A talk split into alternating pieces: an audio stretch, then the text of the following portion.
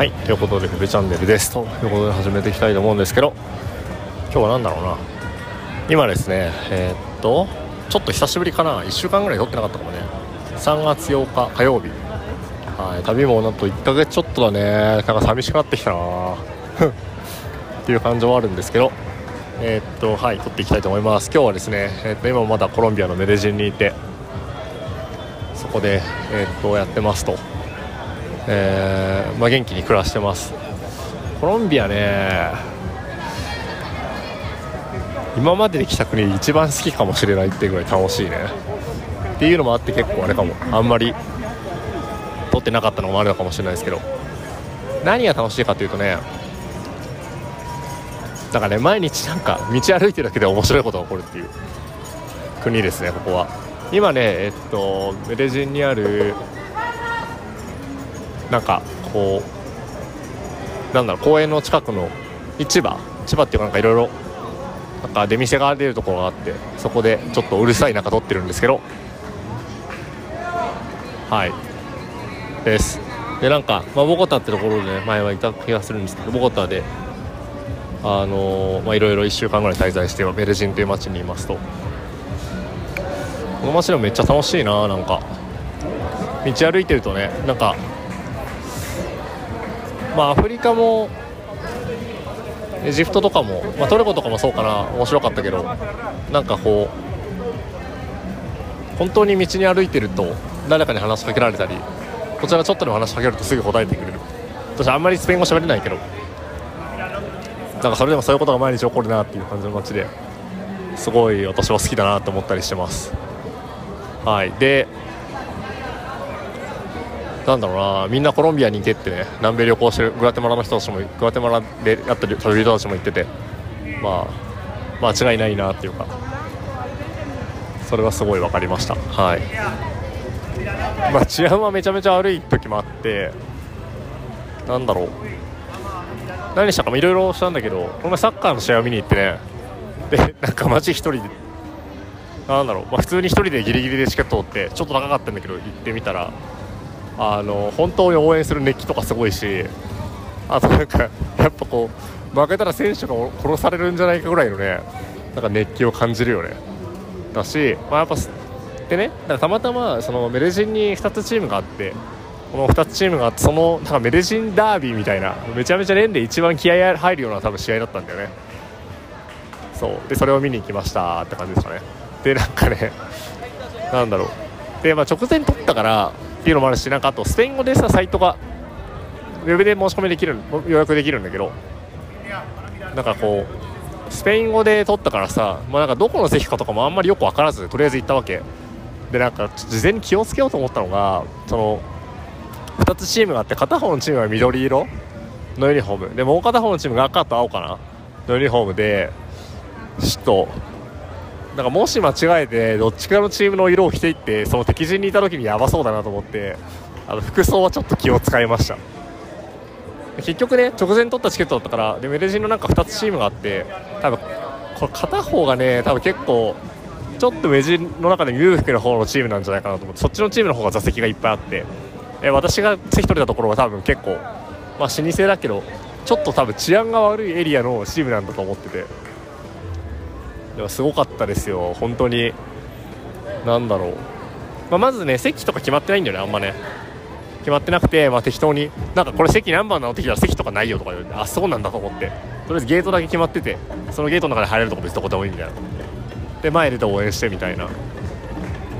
でめちゃめちゃこう叫んでるしね、あとなんか、休憩時間とかね、すげえ、トイレとか行くとさ、あまあ、基本的に座席でマリファナ吸ってる人がめっちゃいるからマリファナの匂いをめちゃめちゃするっていうのが一つとあとなんか普通トイレとか行くとなんかコカインいるかみたいな感じでなんか麻薬のこう販売が行われていてしかもちょっとその子その人たちもハイだからさなかなかやばと思って。でアジア人っていうかアジア人みたいな人は私だけしかいないししかもなんかめっちゃ目立つわけよ。その中ですげえこうねあのまあ普通にね分かるところはなんか一緒に声出して応援したりとかしながら楽しく過ごしてたんだけど。なかなかだったね。いやすごかったですなんか。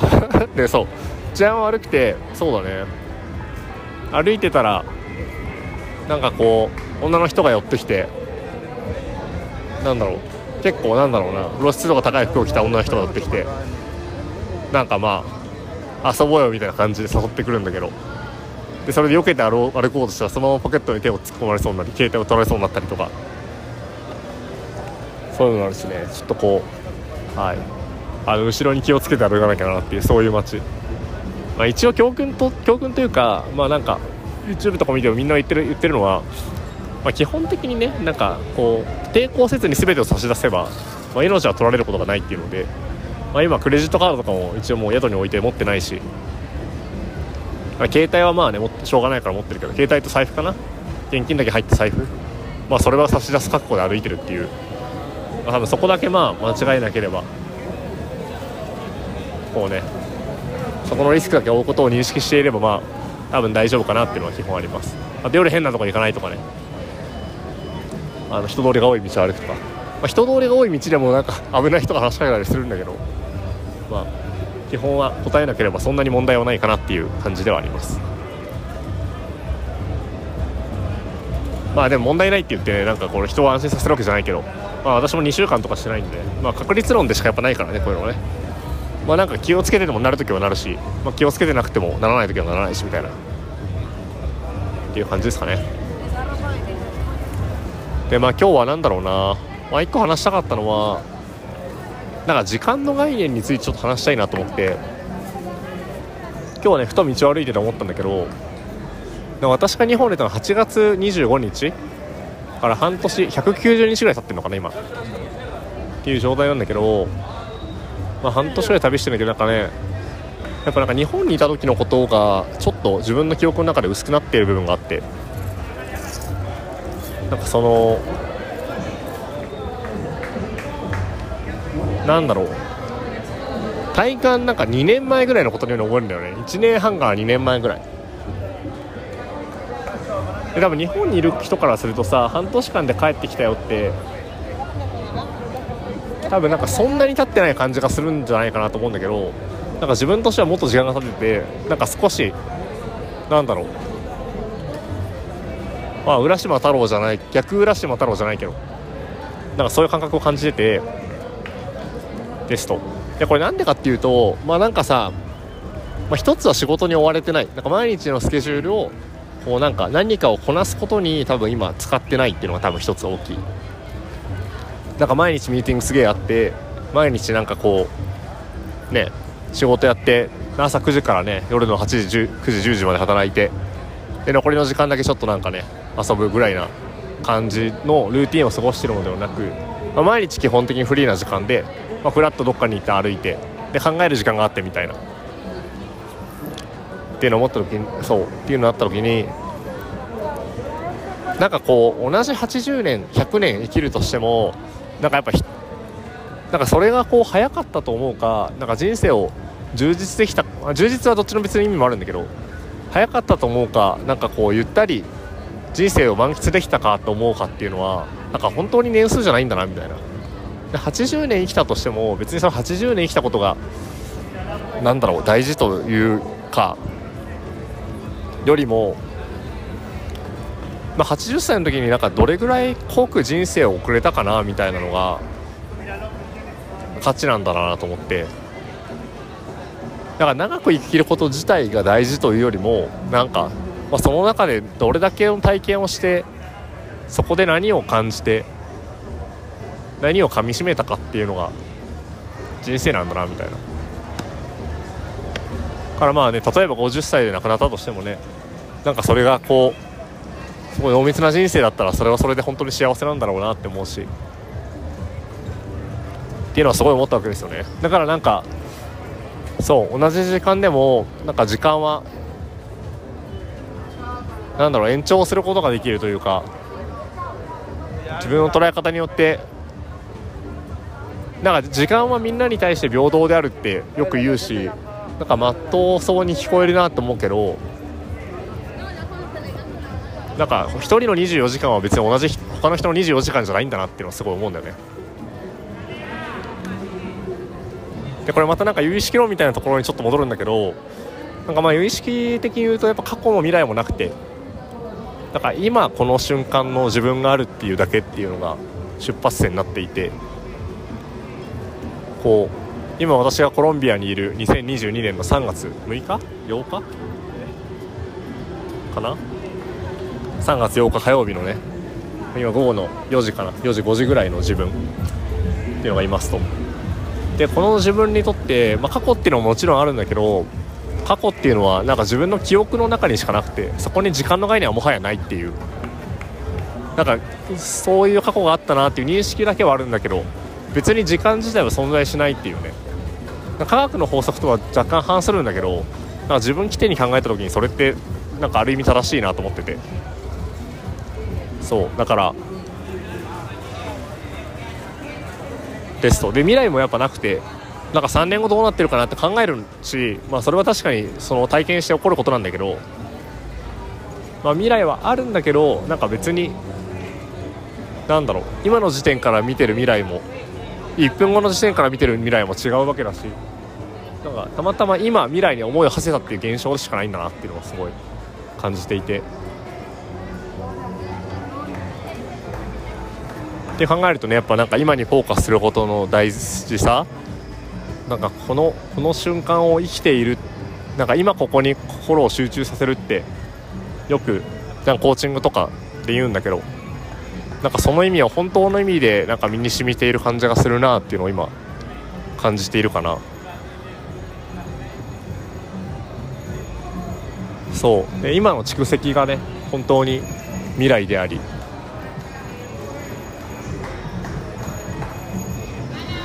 っていう話だなと思いますっていうのをねなんかちょっとい話したくなったんだよね。そう。でまあ何が大事かっていうと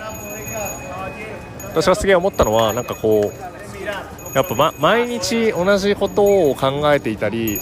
同じ人とだけ一緒にいたりとか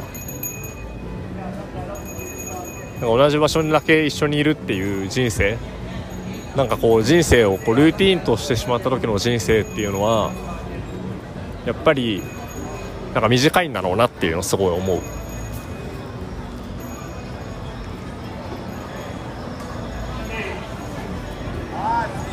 なんかそれはこう分かんない。相対、相対が比較するもんじゃないと思うけどある人にとっての80年だけどそれ他の人にとってはたった20年分でしかなかったりするのかなって思うんだよね。でもそれってやっぱなんかね私は悲しいなというかなんかつまらないなってとても思ってしまうからやっぱ常にね自分をアップデートしていたい。っていうのをすごい感じるようになりました。で、まあ、旅はねその、まあ、手段の1個でしかないかなと思うんだけどでもなんか本当にこの旅を今半年ぐらい続けていてああマジで良かったなと思っててなんかそれはやっぱりなんかこう社会人になって56年ぐらいのね、まあ、結構一瞬で過ぎていく、まあ、と言いつつ、まあ、いろんなことやってたから結構私は濃密な時間だったなと思ってるんだけどまあ、それでもこうねいろいろと早く流れていく時の流れと今ゆっくり流れてる時の流れをこう見てみてやっぱりそれに気づけたのは良かったし、まあ、またこのゆっくりな流れには、まあ、いずれ戻ってこなきゃいけないというか戻りたいっていうのはすごい思うね。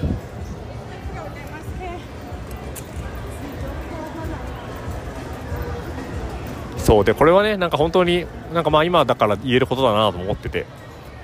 なんかよりさこうなんだろう。やっぱ私もねこうなんかまあ社なんか社会的な地位だったりとか周りの目とかもねもちろん日本に帰ったら気になってくるんだろうなと思うし。そうするとねなんかやっぱ周りの人と比べてなんか自分が、まあ、稼いでるかどうかとかいい暮らしをしてるかどうか楽しめてるかどうかみたいなことを相対的に考えるようになるような気もするし。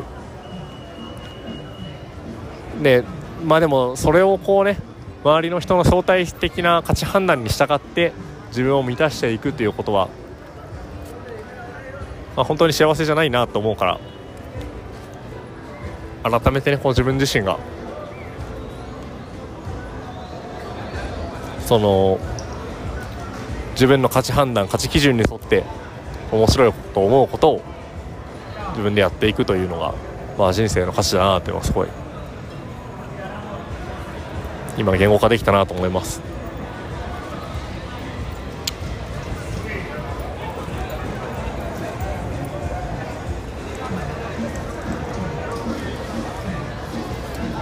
なんかこの旅を通してやっぱなんかこうなんだろう自分の考え方みたいなものがよりクリアに鮮明にはっきりするようになってきたなと思っていて。だからまあなんだろう。最近ねこういろいろ日本に帰ってきてまた稼がなきゃなとは思ってるからなんか就職の面談を転職の面談を受けたりとかそんなこともしているんだけど、まあ、その時にもでもすげえ思うのはなんかね、まあ、私がねこうなんかそのもともとなんか自分の価値をあんまり認めてくれないだろうなってところとは話していないっていうのはまあ一つあるんだけどそうじゃなくてなんかまあそれもあるんだけどなんか自分自身のやっぱ軸がはっきりしてるからこそなんか相手に対してやっぱこういう軸で働きたいんですけどそれってなんか実現できると思いますかって問いかけができるんだよね。これがなんかやっぱ1年前の私がベンチャーに転職をしようとしていた時って、まあ、どうしてもなんか他の向こうの軸に合わせに行くというかなんかその場でバリュー出せますかみたいな話をが中心だったなと思ってて。それよりもなんかもっとこういう世界観が作りたいと思っています。こういう時に私はパフォーマンスが出せると思ってます話を。なんかよりこう力強くなんか腹落ちした状態で言えるようになったなって。いうのがあるかな。だしなんかそれを認めてくれる人たちとそれをなんかね理解してもらえる人たちと働けるっていうの方向性になってきたなと思ってて。だから本当になんだろうな、まあ、あの時ね安易に転職とかしなく転職というかベンチャーとか入んなくてよかったなと思ってて、まあ、入ったら入ったら、なんかそのそのねそれを正解にしてたんだと思うけどでもそれをすごい思います。